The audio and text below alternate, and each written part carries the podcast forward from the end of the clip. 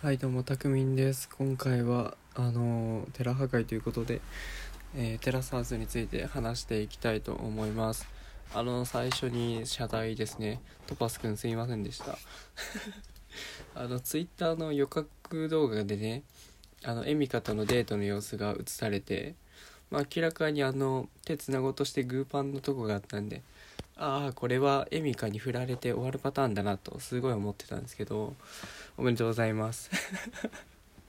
まさか付き合うとは思わんやん。いや付き合っちゃったね。いやもう本当になんかスタジオも困惑してたけど、俺も困惑よなんかトパスをそこまで評価高くしてなかったからさ、エミカもエミカで、多分グーパンしてたち付き合わんだろうなと思ってたら、まさかの OK なんだっていう。いやー分からんな本当に。まあ確かにね、献身的にエミカのことを好き好きアピールしたのが良かったのかもしれんね。いやまあ散々なんかモテないとかさ恋愛初心者だとか言ったけど、俺は同じことできないもん。そんななんかさ、あからさまにお前のこと好きなんだみたいな、好意があるとか特別な目で見ているとか言えないもん。なんか結構トパスってプライド高いよねなんか割と自分に自信があって、俺ならなんとかするみたいな、俺ならエミカを幸せにできるみたいなさ、なんか変な自信があると思うんだよね。なんかまあその思いもあって、そのリアクションもないのにずっと同じドアを叩き続けれるっていう、いやすごいわ。俺絶対諦めちゃうもんなそんなことしたら。てかまず叩かないもん。まあ俺はね勝ち戦しかしないからダメなんだけど、向こうからリアクションがあったら行くけど、なんか全くなかったら何にもしないもんな。なんかもう相手の距離感とかで分かるじゃん。あ、この人興味ないんだなとか。そういうのがちょっとでも感じられないと何もしないからね。いやそうなっちゃったか。いや俺の話はいいんだよ別に。いやそうだね。でカイ君と花かどうなんですかねあそこは。まあ確かにカイ君がちょっと花を気になってるみたいな感じだったんですけど、いやーなんかまあ確かに花がねもう全然カイ君の行為に気づいてないっていうのが結構ありましたけどね。もう全然友達としてしか見られてないっていう。まあそれこそねスタジオであったいい人止まりっていうのがカイ君なんじゃないかな話を聞いてくれる相談相手のカイ君ですね。でカイ君はカイ君で、その話してくれる花に逆に好きになっちゃうっていうね、なんか少女漫画でありそうな展開だよね。でまあ新しく来たとしゆきさんねなんかもう真人間はテラスハウスに来ちゃかんのよ明らかにスペック高い人連れてきたじゃん。やばいね。30歳で社長で会社員って、なんかテラスハウスで久々に見たわ。なんかさずっとデザイナーとかさ、なんかカイ君みたいに何やってるか分かんない人とかさ、あとなんかモデルとか会社員ってあんまいなかったくない？りょうくんもバスケだったしさ、あと大学生とか学生だって気がする。まあトパスも会社員じゃ会社員なんだけど多分ね、なんか本当に会社勤めでみたいなさ、まあ社長だけどね。でもう本当にかなりの優良物件だよ30で。いや多分ね、いや無理だよ釣り合う人がいないもんそのステータス的に。それこそさエミカみたいな若くて可愛い女の子を引っ掛けるぐらいじゃないと全然メリットとして見出せないと思うよ。いやビビが惹かれればいいんだけどね。いやもう本当にビビのリアクションがねすごい可愛すぎたわ話飛んじゃったな。いやちょっとこれだけは言わせてほしい。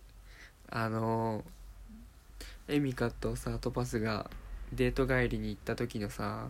リアクションとかも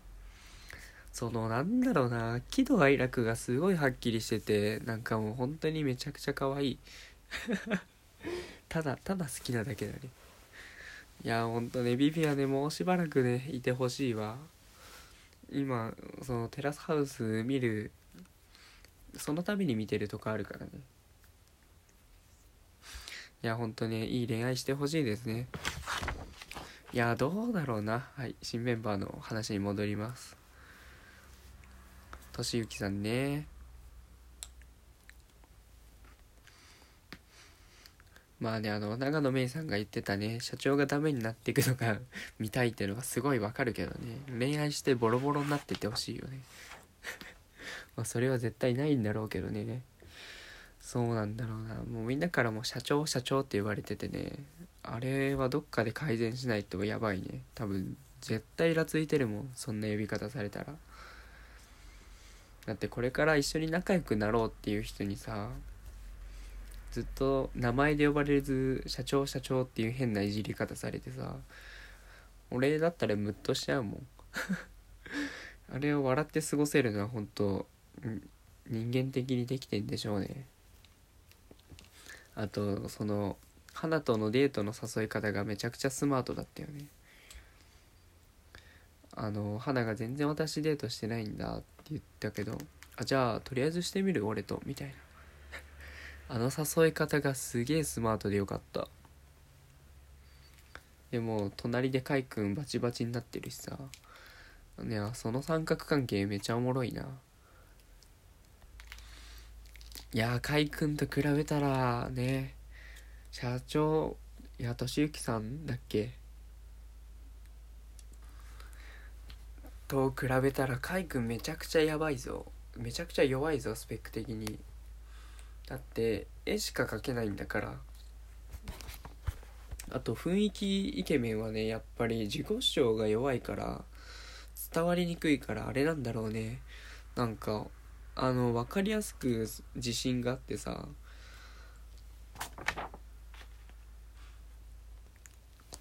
まあ社長だし交友関係もあって多分いろんな店も知ってるだろうし、まあ気遣いもできるだろうしね、えなんかもうステータス的には完全に勝ち組だからね。まあその年齢差が若干気になるけど、その差をどう感じるかだな、としゆきさんが。もう俺もねとしゆきさんって言っちゃってるしね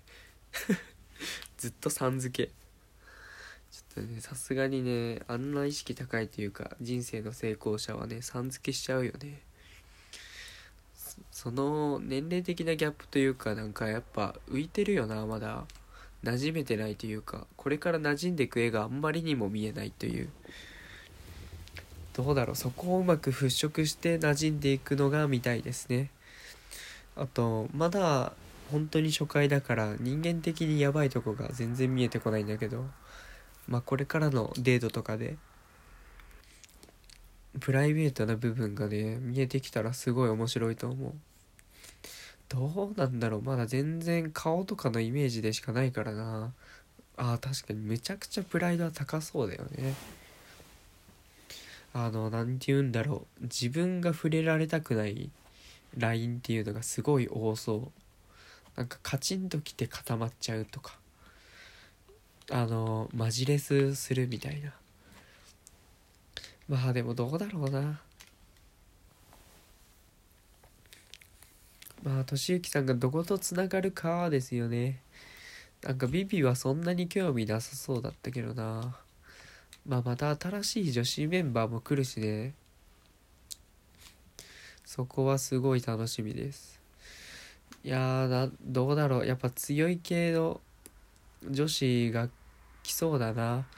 なんか一見ふわふわ系というか、結構遊んでそうなエミカを呼んだ後だから、どうだろう、クール系の気が強い女の人が来そうだな次は。なんかそれこそ意識の高さが合えばとしゆきさんと似合いそうな感じの子が来てくれたらいいんじゃないですかね。なんか本当モデルみたいな人で、結構割と芯の強い女性が入ってくるんじゃないかなと予想しています。さあ次週はどうなるんですかね。エミカとトパスのラブラブが見るのちょっときつかったっすねプレイルームであんなにイチャイチャしちゃうんだっていう、いやすごかったなあれは。すご超羨ましいわ。エミカもあれで幸せなのかな。まあ一緒に出てってね、今後付き合ってるのかどうか分からんけど、まあその辺もね探りたいと思いますちょっと未だにインスタフォローしてるんで、そっちで見ようかなと思います。まあ次週な、新メンバーで女子が入ってきてほしいな。あととしゆきさんの人間性にも乞うご期待ですね。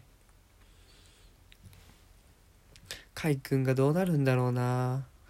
なんか怒るとめちゃめちゃ怖そうというか、暴走すると結構乱暴なことしそうでちょっと怖いですね。まあその辺どうなるんでしょうか。まあビビもね新しい恋愛をしてほしいですけどね、なんか立ち直れずに卒業みたいなのもありそうなんだよな。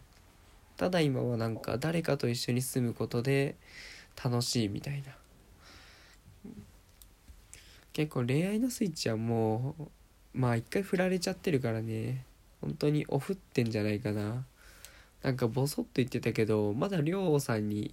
会うかもみたいなこと言ってたしねまだ会う気でおるんやと思って、振られてねえじゃんと思ったけど、まあその辺はもう外でやってほしい感はあるけどね、実際に。